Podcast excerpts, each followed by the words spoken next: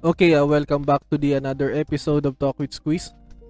Uh, I'm your host for today, Fresh Squeeze Lemmy, and today we will talk about the recent pay-per-view event of All Elite Wrestling's All Out. This was happened in Chicago, okay, particularly in uh, United Center. And for today, we will do the review of the of the recent event, okay? Syempre be, very surreal pa rin sa akin na after all long long time na I've been out of the pro wrestling industry and recent na I've been I went in or I came back syempre sa pro wrestling na na na sport syempre. Uh, masaya na nabuhay ulit yung childhood interest sa akin. Okay? Before we start,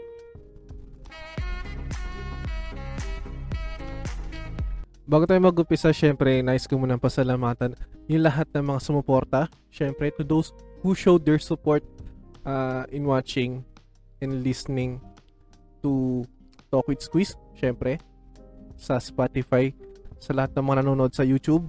Hi. sa, syempre, sa mga nanonood ng Cycling Diaries. Hmm? At saka sa Lemmy Reacts. Okay? So, I hope na wala akong sawang wag mawala yung walang sawang suporta, syempre. Uh, everyday merong surprises. Uh, most probably, syempre, ang podcast eh, ang tuloy-tuloy. Syempre, napakaraming bagay na pwedeng pag-usapan. Ayan. At ayun, syempre, nice ko muna pasalamatan ng Anchor at ang uh, Spotify. Syempre, walang sawang pasasalamat. At uh, syempre ang YouTube at ang uh, Facebook, ang community ng uh, Fresh Squeeze Lemmy, mga squeezers. So okay, mag-umpisa na po tayo.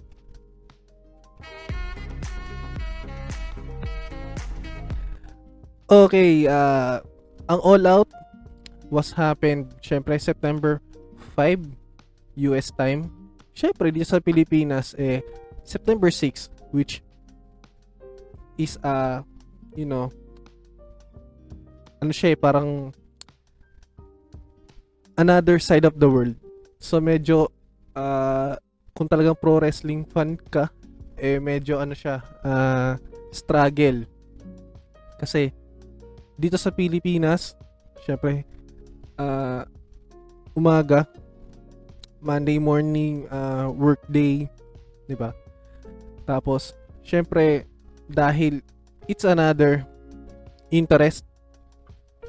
Meron pa rin nakagawa pa rin tayo ng paraan para mapanood ito nga once in a life once a year na pay-per-view which is ito nga yung All Elite Wrestlings na All Out.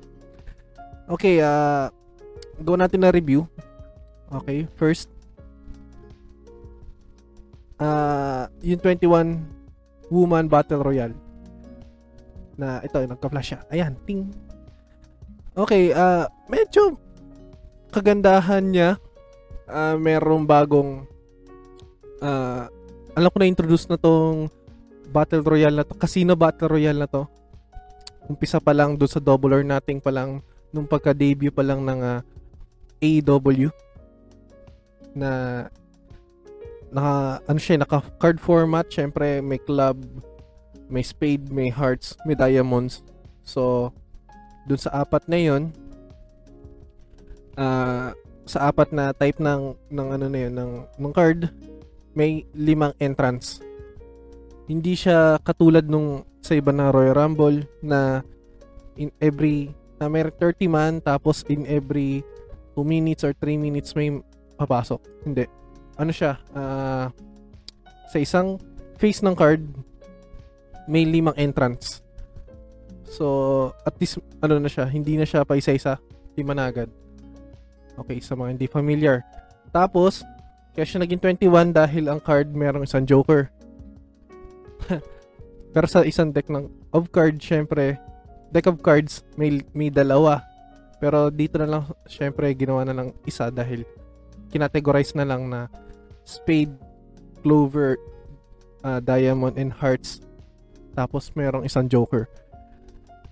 So, all throughout, ang ganda kasi medyo nabigyan uh, naging siguro contender na rin ng uh, or parang in-enrich pa yung uh, women's division ng All Elite Wrestling kasi from uh, siguro talents from indies from uh, another uh, other promotions na pinagsama-sama at least dito uh, in 2 years time ng All Elite Wrestling so far uh, na, nabigyan na ng medyo kagandahan na roster ang uh, women's division syempre few names na nag uh, nakasali.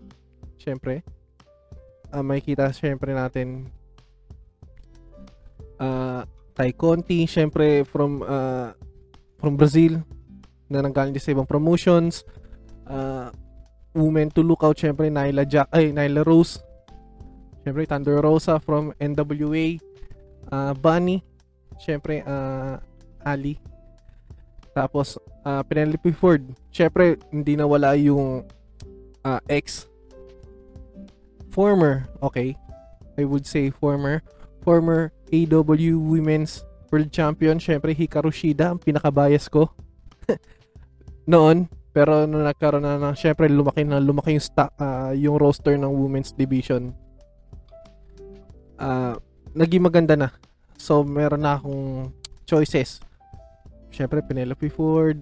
Uh, by the way, uh, itong mananalo dito, dito sa 21 woman battle royale, uh, syempre yun yung makakaharap ng current na women's champion uh, none other than Dr. Britt Baker DMD sa susunod na pay-per-view event which is Full Gear na by November yata siya as uh, advised or as promoted by AEW kanina. Okay? Uh, medyo dun sa dun sa 21 woman battle royale medyo syempre uh, expected na hindi siya ganun ka ka lively or di ganun ka competitive unlike sa mga galaw ng uh, lalaki, mga male wrestlers. Pero para sa babae, ang uh, nabigyan na siya ng magandang ano, nabigyan na siya ng magandang uh, match.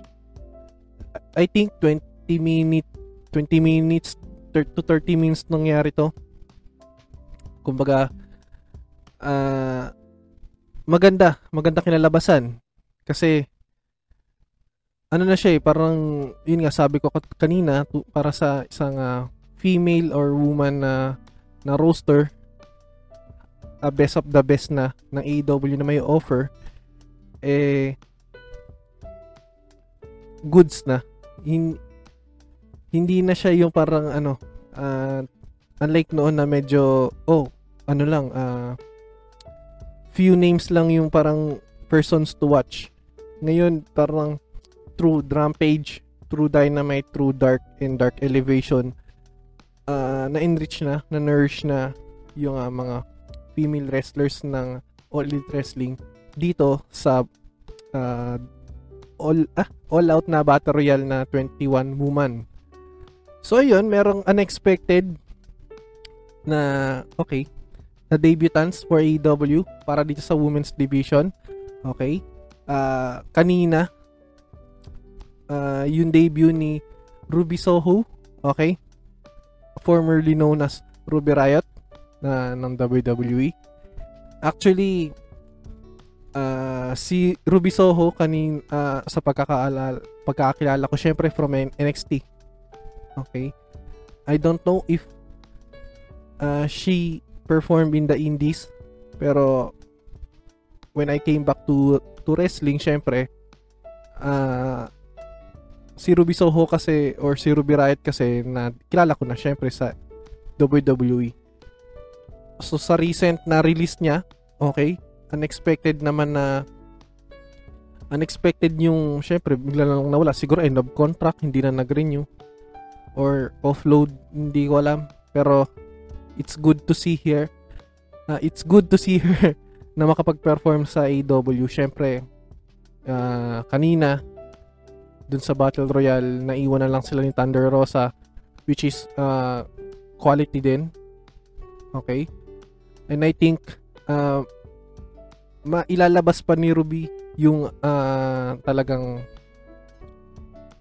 talent niya or yung skill set niya dito sa AEW kasi syempre ano na eh kumbaga walang na left behind do sa women's division unlike noon na talagang yun nga kasi siguro from indies tapos pinagsama-sama lang ng mga superstars kumbaga inestablish na no uh, from recent months years tsaka nung mga shows na in-establish ng AEW yung kanilang women's division. So, dito sa match na to, okay, wala akong masabi.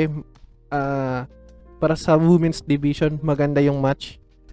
Tsaka, ayun, we'll see sa full gear at uh, magiging kabanata ni Ruby Soho dito sa All Elite Wrestling. Syempre, maganda yung ano eh, maganda yung nag-aabang na na match. Ay, maganda yung nag-aabang na storyline sa kanya kasi siguro yung kanyang uh, personal preference or yung kanyang uh, sariling paggawa ng ng uh, kanya storyline ayun yun yung sa tingin ko watch out okay okay next is yung uh, match singles match ni Paul White formerly known as Big Show sa WWE formerly known as The Giant sa WCW, tsaka kay QT Marshall.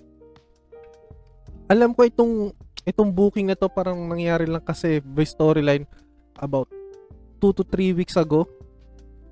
Kumbaga ano siya eh.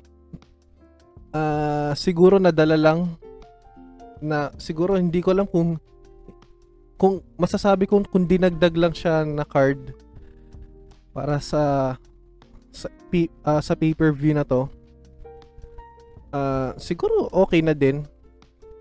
Pero, upon debut ni Paul White nun, sa, sa AEW, alam ko, closed, ano pa eh, closed venue pa ang ano nun, uh, Jacksonville, ang Daily's Place. Pero kasi, uh, um, last na pinangako niya kasi doon is, meron pa siyang one more time, or siguro, uh, redemption ng kanyang wrestling career, eh, siguro it, ito na yung first match nga niya sa AEW, ito nga yung against kay QT Marshall, which is, yun nga, uh, in recent weeks, tapos yung last Dynamite pa prior to prior to uh, All Out. I think Rampage yung pa yung parang dumagdag pa yung uh, heel turn ng uh, Gun Club. Okay? So, I think itong match na to ni Paul White tsaka ni QT Marshall eh alam ko baka matapos na to o baka humaba pa to kasi yun nga may heel turn ng gun club. No one knows kung magkaroon ng uh, alay si Paul White dito. Kung sino magiging kakampi niya kasi syempre uh, may faction itong si QT Marshall yun nga in The Factory tapos biglang kilter ng gun club. I think humiwalay, kung ganun nang nangyari, eh, di humiwalay na ang gun club sa Nightmare Family, which is ang uh, current na face, baby face ng one of the baby faces of the company. So, yun. So, sa match na to, Paul White and QT Marshall, okay, parang uh, it happened na from uh, from uh, siguro high expectation match tsaka yung susunod pa doon siya yung gumit na. Kumbaga nag-tone down muna ng ano ng moment para kumbaga hindi yung over over the bar yung ano yung performance. Pero non-bias okay. Uh, okay din kasi unexpected naman din na, na sa age ni Paul White. Kumbaga maganda na yung ano eh maganda yung naging performance niya yun nga, para sa edad niya, syempre dun, uh, peak, uh, past, past na ng prime, okay? Pares lang naman din sila ni Cutie, na siguro above 40s, o yun, ganun. Pero, as I have said, maganda, maganda yung kinalabas ng match. Okay. So, okay, sunod, uh, okay, Miro and Eddie Kingston para sa AW TNT Championship na kanina Ah, okay, doon muna pala sa ano sa women's division, okay. Nabanggit ko naman kanina, Ruby Soho ang nanalo. Paul White ang nanalo do sa singles match nila against QT, ah, sa singles match niya against QT Marshall.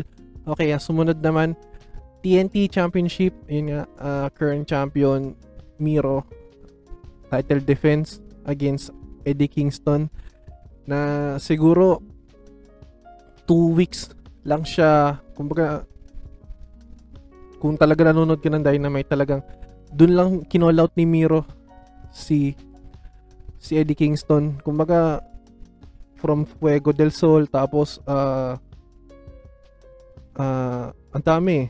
Kumbaga medyo malapit na contender para sa TNT Championship si Eddie. Pero ang bilis nag-escalate nung sa 2 weeks biglang nag-challenge accepted na agad. Tapos yun nga maganda eh parang sa 2 weeks na yun merong apat na event yung, nga, yung Dynamite tapos yung Rampage.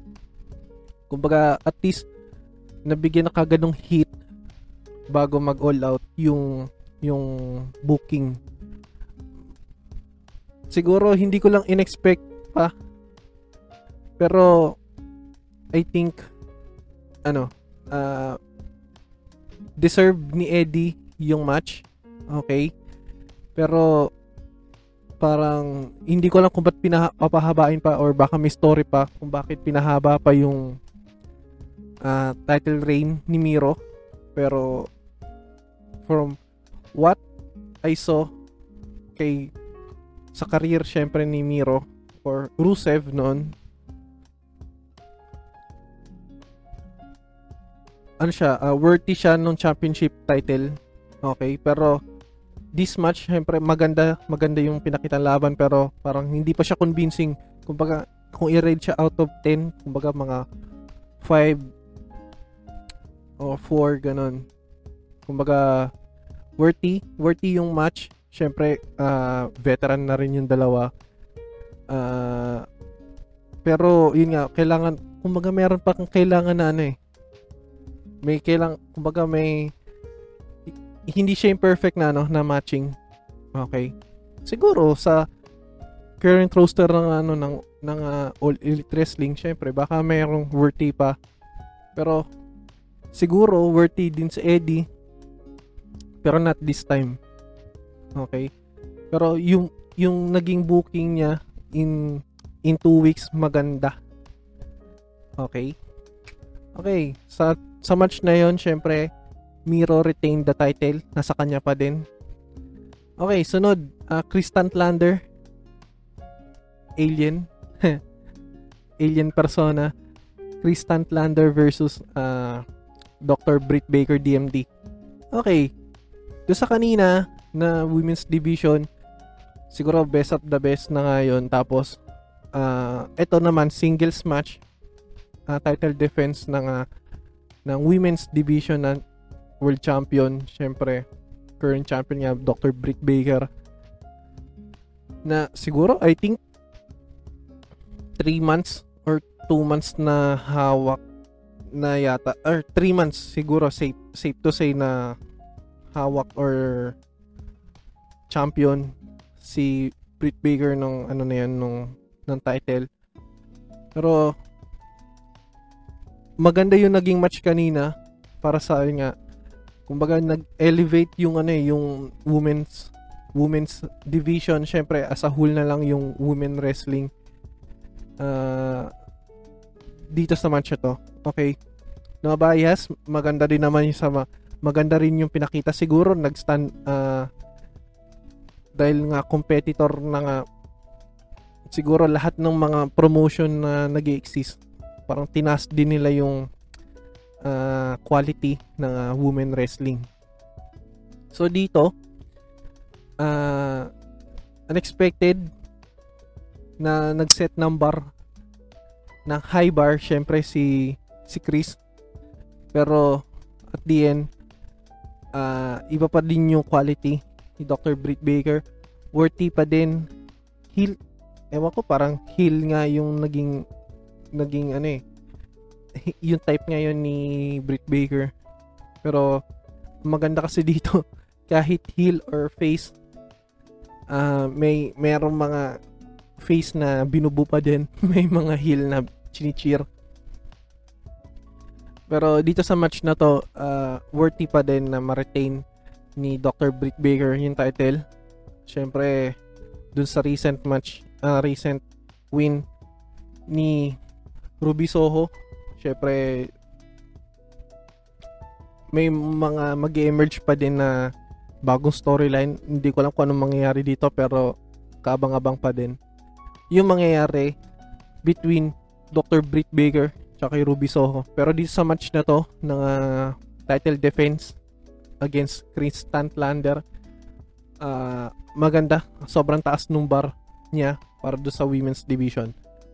So, ayun. Okay, up next, John Maxley versus Satoshi Kojima. So, si so another Japanese legend from New Japan Pro Wrestling. Ah, sinasabi nga na Forbidden Door eh nagbukas. Okay? Ako personally hindi ako masyado hindi pa ako masyado ah, well known sa mga mas- matches ni Kojima. Pero based sa commentary kanina kumbaga naging IWGP World Champion na ni- pinakita na niya yung title from New Japan tapos dilala niya sa All Japan. Kumbaga ano din cross border din ng territory parang territory nga din ang nangyari. Kumbaga kanina kung ah, ang pagkakaintindi ko kanina kumbaga day retiring match na ata. Ni Kojima pero we'll see. Pero another quality match din kanina kumbaga hindi siya passing of torch eh. Kumbaga hindi ko lang maalala kung sino yung recent na nakalaban ni John Moxley na na ah Yuji Nagata. Okay. Kumbaga yung isa kasi parang pa-retire tapos ngayon kumbaga lahat ng mga nakakalaban kumbaga last dance na din yung mga nakaka, nakakaharap ni John Moxley pero wala akong masabi kanina sa match kanina. Ah, kumbaga yung mga Japanese wrestlers ang daming gas na natitira pa sa tangke nila. Kumbaga all, kumbaga binubuhos talaga nila kumbaga okay na okay yung match kanina okay worthy na na-introduce sa mga Japanese wrestlers from New Japan sa American audience. Tapos siguro 5 eh 5 or 6 over over 10 yung match or 7. Tapos nag tumaas pa syempre yung expectation ng ah, after ng match, post match lumabas syempre si Murder Grandpa. Kumbaga nung nag-start ako mag manood ng New Japan eh ang leader ng Suzuki Gun lang iba kundi si Minoru Suzuki mga Murder Grandpa na I think nagkaharap na sila ni Moxley nun yung title defense ni Moxley para sa US Heavyweight Championship sa New Japan one year ago kumbaga siguro second second time na magkakaharap sila pero this time dito na naman sa Dynamite. Pero kanina yung pop niya eh, nung pagkalabas ni Suzuki kanina kumbaga sobrang napamura ng ako kanina. Ang ganda nito kumbaga sobrang sobrang bukas na bukas kung may Forbidden Door man pero best for business nga itong ah, another crossover event na naman to cross promotion ng ah, AW saktong-sakto sa pay-per-view pa na someone from New Japan na dumating sa AW. So, ayun. Ah, for this match, syempre, John Moxley ang nanalo.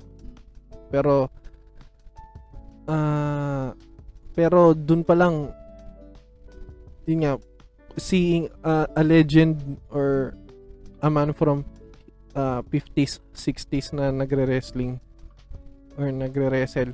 I think 50 si Kojima. Pero seeing a man in 50s tapos kayang kayang pang mag-wrestle nung ganong uh, state. Ah, syempre yung mga mga le- American legends din, yung mga very fascinating din na makita sila na nagre-wrestle ng ganong sa ganong level pa din. So, I think itong match na to uh, medyo mayroon pang storyline na pwede pang maibigay. Pwede pang ma-prolong to. Baga, siguro parang childhood dream na rin yata ni Max Lito na makaharap yung mga legendary Japanese superstars sa pro wrestling industry. We'll see kung ano pa yung mga mangyayari dito. Pero sa match na to, okay, ang ganda, maganda. Tapos pagdating pa ng Dynamite na mangyayari this uh, Wednesday sa US, syempre Thursday dito sa Philippines. Uh, siguro sa sa regular show, okay, maganda yung uh, ibibigay. Another contender contender na matchup na naman to sa American promotion. Okay? Okay, next in line uh, AEW World Tag Team Championship ng uh, Young Bucks against sa Lucha Brothers. Okay. Matt and Nick against uh, Penta, El Cero Miedo, tsaka Ray Phoenix. Pero this time, steel cage match. Okay. Actually, etong, etong dalawa na to nagkaharap na so many many many times na ata nagkaharap to ilang promotions na rin nagkaharap to kumaga sobrang kilalang kilala na nila yung isa't isa wala na rin akong masabi dahil ilang beses ko na rin nakita tong naglaban title defense. Siguro hindi pay-per-view uh, regular show lang from Ring of Honor. Tapos uh, all out din. Pero uh, I think nung hindi pa kumbaga ano lang siya event lang ni Cody Rhodes and the Young Bucks noon pero dito sa EW parang ito na yung second time na nagkaharap tong dalawa para dito sa uh, title. Okay? Uh, siguro it's been a while na naging cam, uh, naging title holders ang Young Bucks. Pero a breath of fresh air din na nanalo ang uh, Lucha Brothers dito sa match na to. Kasi alam mo yun yung pagka yung pagka-heal nung ano eh, yung pagka-heal nung nung Young Bucks or ng ng Elite siguro ano uh, a breath of din na na mas trip din ng title sa kanila kasi para lang magkaroon ng uh, magkaroon pa ng competition dun sa tag team division ng uh, ah, AW.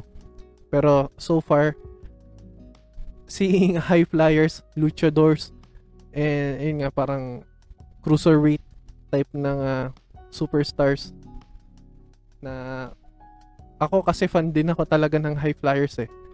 You seeing seeing this kind of matches talagang sobrang na-amaze ako. So 8 over 10 9 over 9 over 10 kasi yung 10 over 10 parang sobrang sobra sobra yun eh. Kumbaga wow, wow, wow ganun. So wala namang ganun ka perfect na match. Pero pero hindi naman ako ganun na uh, uh, tao dito parang judge pero maganda yung naging match kanina ng uh, Young Bucks and uh, Lucha Bros. Okay, so zero miedo. okay, next in line Chris Jericho uh, and MJF na merong na merong uh, condition na if Jericho loses this time alam ko third third ano na third match up na to na in which yung sa first two na natalo si Jericho. So, this time sa third uh, face up nila, if matalo pa si Jericho dito, yun nga, Jericho will never wrestle again. Hindi lang sa AEW, kumbaga tigil career na. Eh, syempre, in 2 years time na from nung pagkaka-establish ng AEW tapos being the first AEW World Champion, kumbaga napakalungkot lang din pag tumigil si Jericho dito. Kumbaga, ano eh, 2 years tas biglang retire. Pero not bad na rin para sa age ni Jericho. From all these years na naging uh, from so I think 5 4 4 to 5 decades na ng ng wrestling career ni Jericho. I think safe to say for 4 decades. Uh, kumbaga marami na siyang napatunayan pa. Kumbaga I think yung heel pagiging natural na heel ni MJF to a sudden heel to face and yung nga vice versa ni Chris Jericho. I think itong match to parang passing of torch na siya. Okay? Whereas na yung banda ni Chris Jericho na Fuzzy eh may ongoing tour. Kumbaga ano na yun eh, safe na din na matalo siya kasi sa, sa tour nga sa tour ng band niya. Pero yung condition kasi na never to wrestle again, parang ang ano na siya, uh, too much na. Oo, pero kung i-consider edad ni Y2J, eh, I think pwede na. Kasi yung mga recent matches din ni Jericho, ano eh, kumbaga yung work din ng uh, ng mga naging kalaban niya, kumbaga may ambag pa din. Siguro, I think, it's time na rin na maging uh, full-time sa commentary. Trainer sa mga young bloods. Pero, dito sa match to, uh, nanalo pa si Jericho eh. So, I think baka mag-off lang siya sa AW dahil nga sa ongoing tour. Pero, well, I guess baka may meron pang storyline kay Jericho. Kasi being the current leader of the inner circle ayun. Siguro kung hindi naman siya humin kung hindi naman siya mag-wrestle again siguro maging leader lang ng ano ng sa sidelines ng inner circle or commentary or alam mo yun yung kumbaga manager managerial uh, like Paul Heyman Don Callis type of ganun na nasa sidelines lang. Ayun pero, it's good to see na nanalo si Jericho kanina. Siguro, 6 over 10 kasi, alam mo yun na ano eh, uh, yung performance ng dalawa, kumbaga, sal- saluhan lang sila. Okay? Kumbaga, hindi ko lang kung paano mag-rate ng mga 4 star, 5 star match. Pero ayun. Siguro 6 over 10, safe to say na or 7. Ganun overall maganda siya dahil ano yun, kumbaga in one year, two one year na storyline na tong or lagpas one year na storyline na to ng ng match. Kumbaga naungkat pa nga yung childhood ni MJF. Kumbaga too much. Siguro yung break na rin ni Jericho sa AEW eh magandang magandang output na din siya para medyo matigil yung yung storyline. At least sa MGF magkaroon siya ng uh, another mga kasama sa storyline aside from Jericho. Kasi syempre ano eh nagiging stagnant na din na sila na lagi nagkakaharap from pinnacle to inner circle. Kumbaga hindi kumbaga pag naisip mo sa MJF lagi na lang Chris Jericho. Pero ayun sa tingin ko naman malilipat na to Okay? Dahil magkaka-off nga uh, ma-off muna si Jericho sa wrestling dahil nga sa tour. Pero ayun, at least sa this uh, this match maganda yung nangyari. at least Jericho wins. Tayo na ayoko talaga muna sa MJF. Nakakapikon siya. Siguro effective yung pagiging heel niya dahil na-piss niya kami na as a Jericho fan na yun. okay, next. Uh, CM Punk against Darby Allen. Okay, ah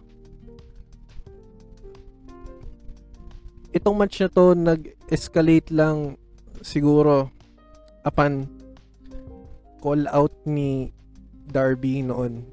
Hindi pa lumalabas si, M, uh, si CM Punk. Okay, parang slight dig na okay, I'm gonna face the best in the world. Okay, tapos Chicago pa yon. Tapos pagka debut ni Punk, okay, unang unang call out din ni Punk, syempre Darby Allen na Darby Allin. Ayun. Kumbaga yun yung naging siguro first test ni CM Punk after 7 7 years na nawala siya sa pro wrestling. Okay, safe to say na at least sabi nga niya few few ma, few boys in the locker room to settle with. Tapos how I sabi nga niya how I wish uh, I could wrestle with this with these guys. Uh, yung desire niya like 10 years ago dapat yun na yung mga nakalaban niya. So yun. Kanina kumbaga ito yung parang 9 9 over 10 or 8.5 over 10 kasi nasa testing waters pa si CM Punk kanina pero yung yung talagang stunts ni Darby talagang alam mo yung buhos na buhos boss na boss niya yung ano eh, yung talagang yung talagang skill set ni Darby. Talagang alam mo yun, kumbaga CM Punk yung mga kalaban mo eh. Pero bigay todo siya doon.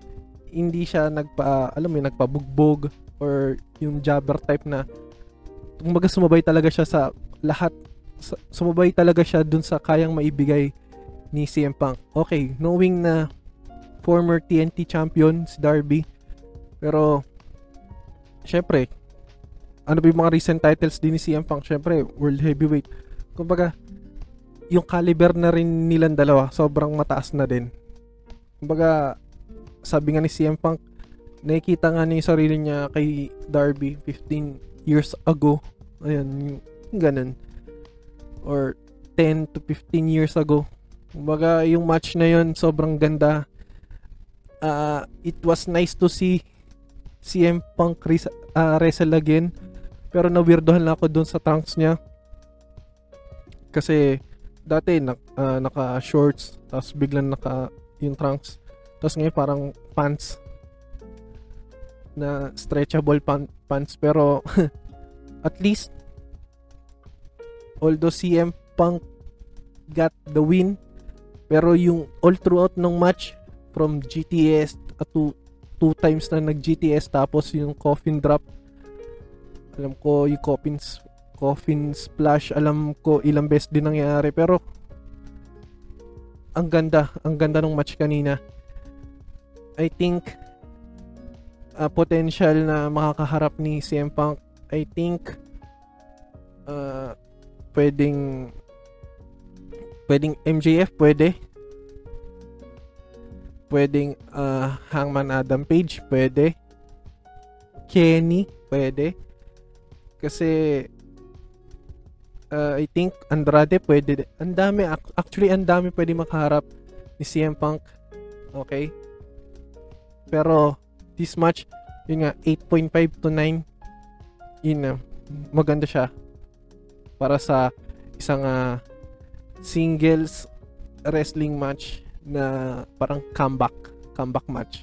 Tapos knowing na nandun ka pa sa sa home crowd mo nagpe-perform, kumbaga it was a very magical moment din para kay CM Punk na nag-wrestle again dun sa Chicago. Ayun. Okay, ang uh, last match of the night, syempre ang main event, ang AEW World Champion defense ng current champion na si Kenny Omega against kay Christian Cage. We're we're in uh, si Christian Cage eh, undefeated. Uh, siya rin ang uh, superstar na nakapag-strip kay Kenny ng uh, Impact World Champion.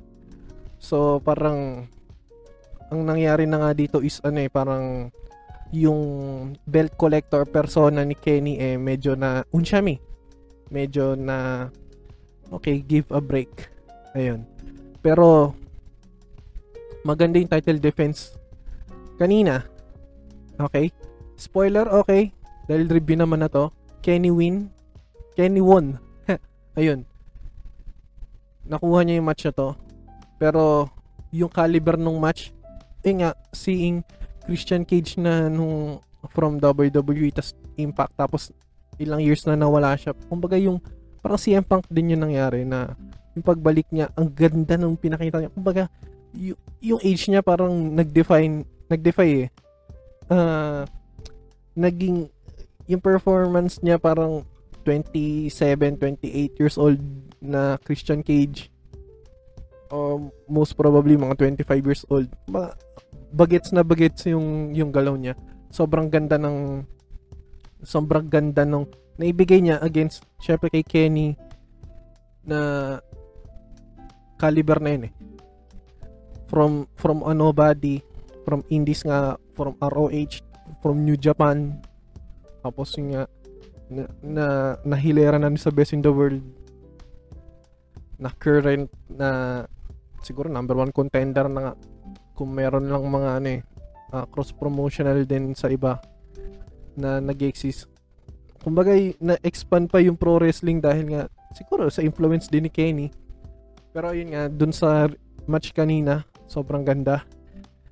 At uh, wala na akong masabi doon. Kasi kumbaga pinanood ko na lang talaga yung match kanina na it was nice to be a wrestle uh, a wrestling fan again ayun uh, siguro si Kenny isa sa mga nagdahilan kung ba't ako bumalik mm-hmm tapos seeing Christian Cage again na yung storyline na yun eh alam ko 2 months, 3 months upon siguro nung debut niya sa AEW.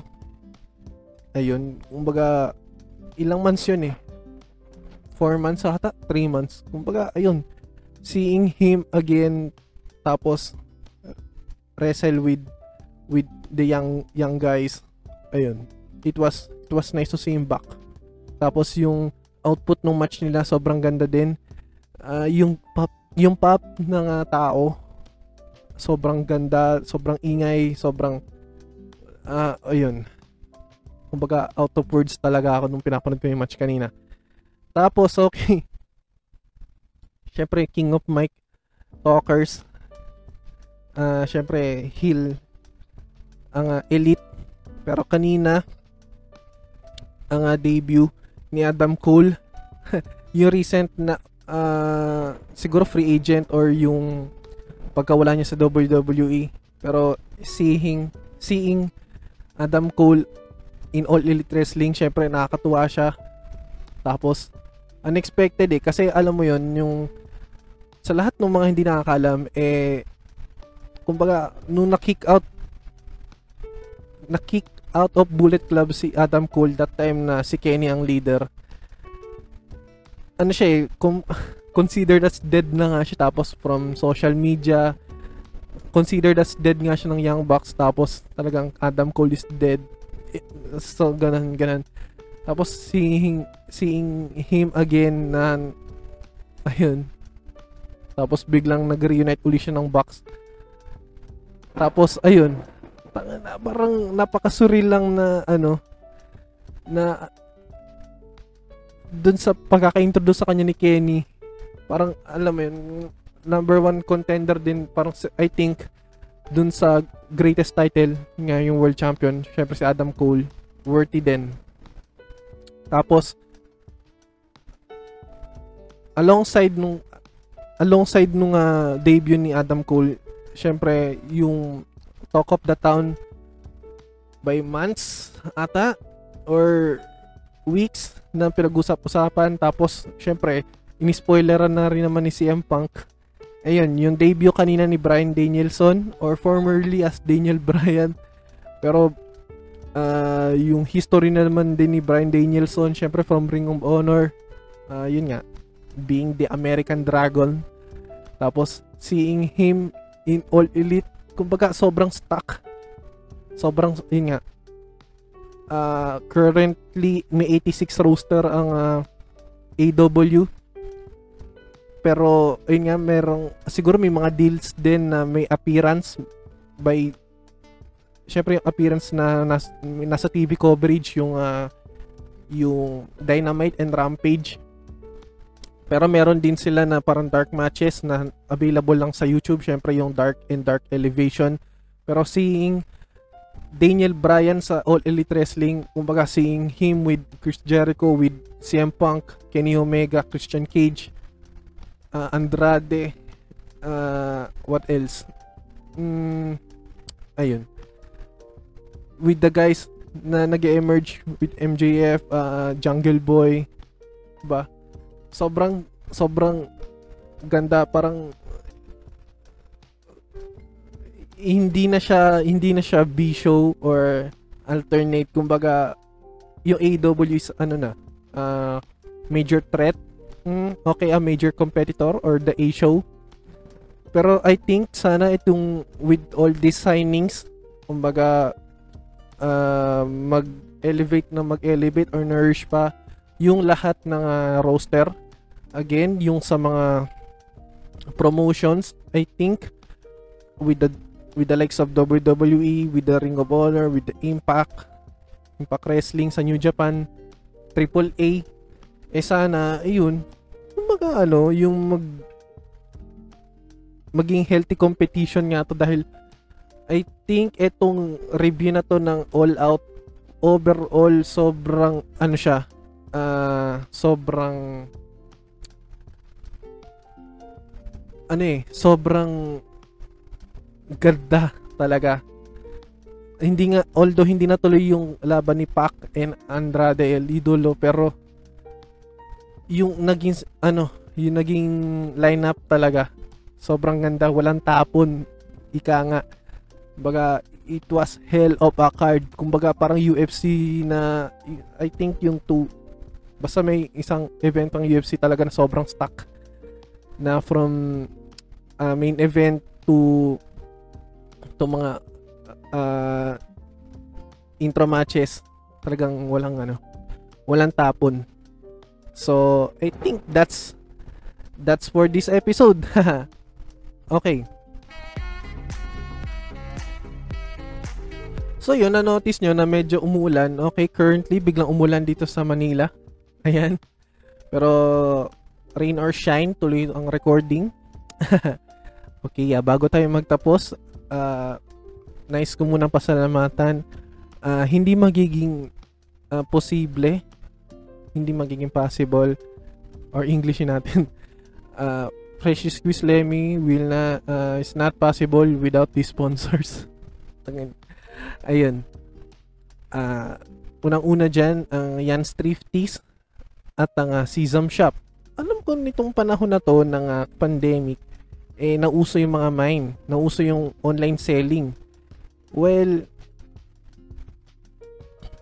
uso na nga ang mga mine, eh, umorder na rin po kayo dito sa Jan's Thrifties at sa, sa Sesam Shop. Okay, uh, quality yung mga damit.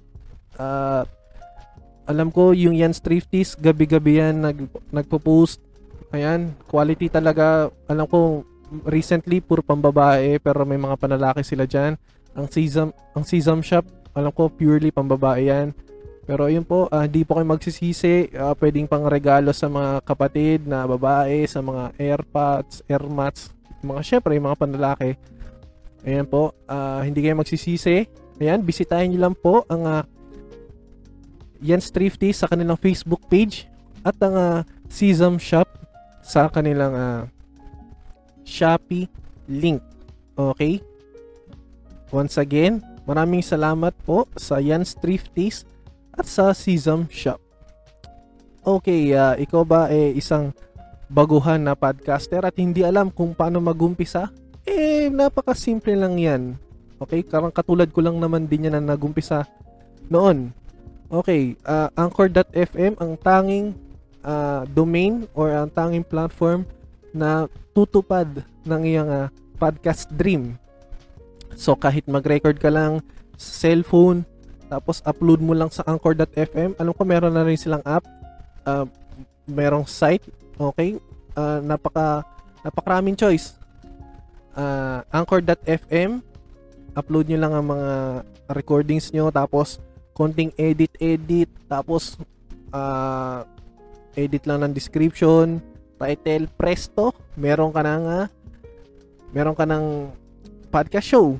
Kasi ang Anchor.fm kapag nag-upload ka dyan, syempre lalabas na yan sa mga iba't ibang podcast platforms like Spotify, uh, sa Google Podcast, sa Apple Podcast, at kung saan-saan pa na podcast platforms na nag exist So, Anchor.fm lang. Uh, ang kayang bumuhay ng inyong podcast dream. So, pumunta lang po kayo anchor.fm uh, by Spotify. So, kung ikaw naman eh gustong ma-monetize ang iyong podcast, uh, pero nagwo-worry kung kailangan ba talaga maraming followers, kailangan maraming listeners para ma-monetize. Well, hindi hindi yan totoo dahil kahit konti lang ang iyong followers, eh kaya-kaya mo na ring mag-monetize ng iyong podcast sa tulong lang ng podmetrics.co. The easiest way to get your podcast program get monetized. Uh, sign up lang sa podmetrics.co use the referral code talk with squeeze yung T W N S eh uppercase at ang other letters eh lowercase. Tapos isang malupit na uh, exclamation point sa dulo. Hindi ko alam bakit ganun pero ayun. Talk with squeeze at uh, yun lang po podmetrics.co use the referral code talk alam nyo, napakadali na lang ma-monetize ng podcast program as long as uh, yun nga, nag-generate ng listeners. Ayun, kahit hindi ganun kalaki yung fan base or listeners mo, posibleng, posibleng ma-monetize ka uh, ang iyong podcast show. Kumbaga, yung dream, yung dream mo na magkaroon ng podcast, uh, anchor.fm, tapos podmetrics.co, ayun, tapos na tapos na yung problema mo. So, podmetrics.co, use the referral code TalkWithSqueeze. Okay? Again, maraming salamat. Okay, Anchor.fm, Podmetrics, doon sa pagkakataon na mabigyan ng uh, Fresh Squeeze Lemis Talk Squeeze na makarating sa ganitong level. So again, thank you very much. Again, thanks Anchor.fm, thanks Podmetrics. Ayan.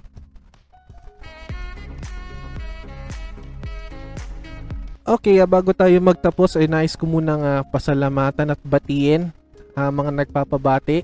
Uh, by this time na nagnira-record to, binabati ko lang na happy happy birthday ang aking tropang si Neil Kenneth Abliter na nagdidiwang ng kanyang uh, 28th birthday. Brad, happy birthday. Magbike na tayo ulit pag umokay na. Syempre, safety protocol pa din tayo. Uh, binabati ko din ng uh, Dream Team. Syempre, with girls at uh, binabati ko din ng uh,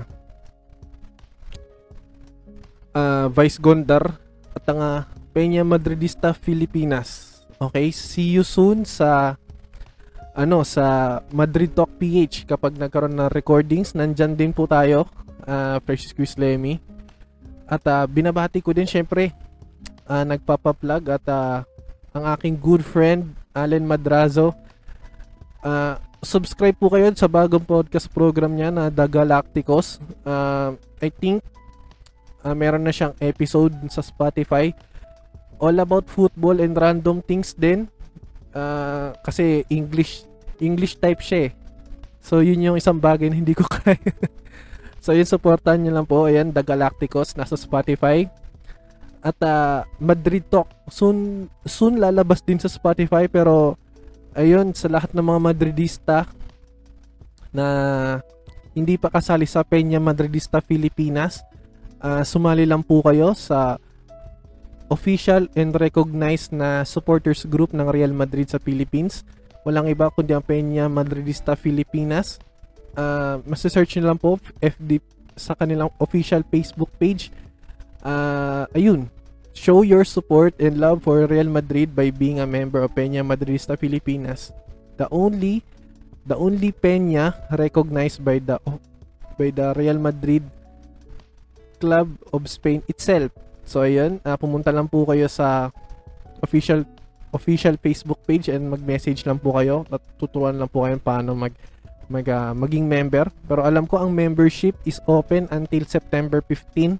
So medyo may clean panahon na lang po at ah, alam ko may link pa na pero kaya pang may habol so ayun sumali lang po kayo at ah, perks ng nasa Peña alam ko maraming activity ang Peña na may mga syempre welcome parties with all these stuffs Ah, may mga fun and games may mga gatherings pero dahil pandemic ngayon ah, Zoom meeting pa Ah, may mga viewing parties Ah, talaga makakasama may mga fellow Madridista na hindi ko akalain ako ah, as a Madrid fan, hindi ko akalain na meron palang ganito nag-exist sa Pilipinas noon. Na knowing na ang Pilipinas is a basketball can basketball country. Pero ayun. So ayun, ah, sumali lang po kayo Madridista sa mga kaibigan kong Madridista sa mga hindi pa nakakasali or hindi pa aware na meron ng official official ah, supporters group. Ayun lang po. So yun, ah, magkita-kits po tayo next time ah, sa susunod. Teka, English yung intro ko eh. So, kailan ing- English din ang ah, outro ko. So again, next time, ah, so okay. So again, we'll see you next time. I hope na medyo maganda ah, makatarungan ng ating ah, review ng All Out. Ah, closing remarks, sana maging maganda pa yung i-offer ng AEW dahil putangin ang ganda talaga ng naging event kanina. Sobrang yung bar niya, sobrang ang ganda ng quality ng roasters. Sana may may isa pang show na lumabas or sana yung Rampage eh maging 2 hours din siya katulad ng Dynamite. Ayun, pero All Out 2021 sobrang ganda. Sobrang ganda nung nai-offer niyang ah, set of players. So ayun, uh, again, see you next see you next time for see you again next time for yun nga uh, next episodes and releases of uh, Precious Squeeze Lemmy Talk with Squeeze. Again, this is Precious Squeeze Lemmy uh, saying keep safe. Peace, Lem out. Thank you very much.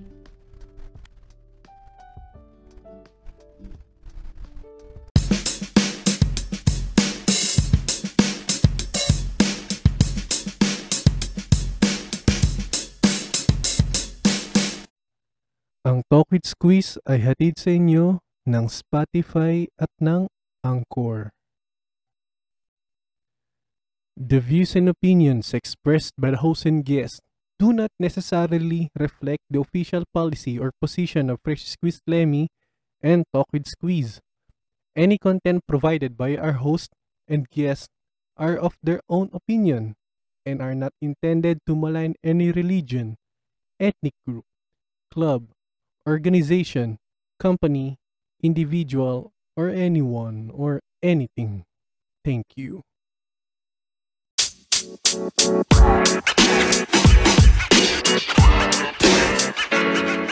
man. You know, man. You know, man.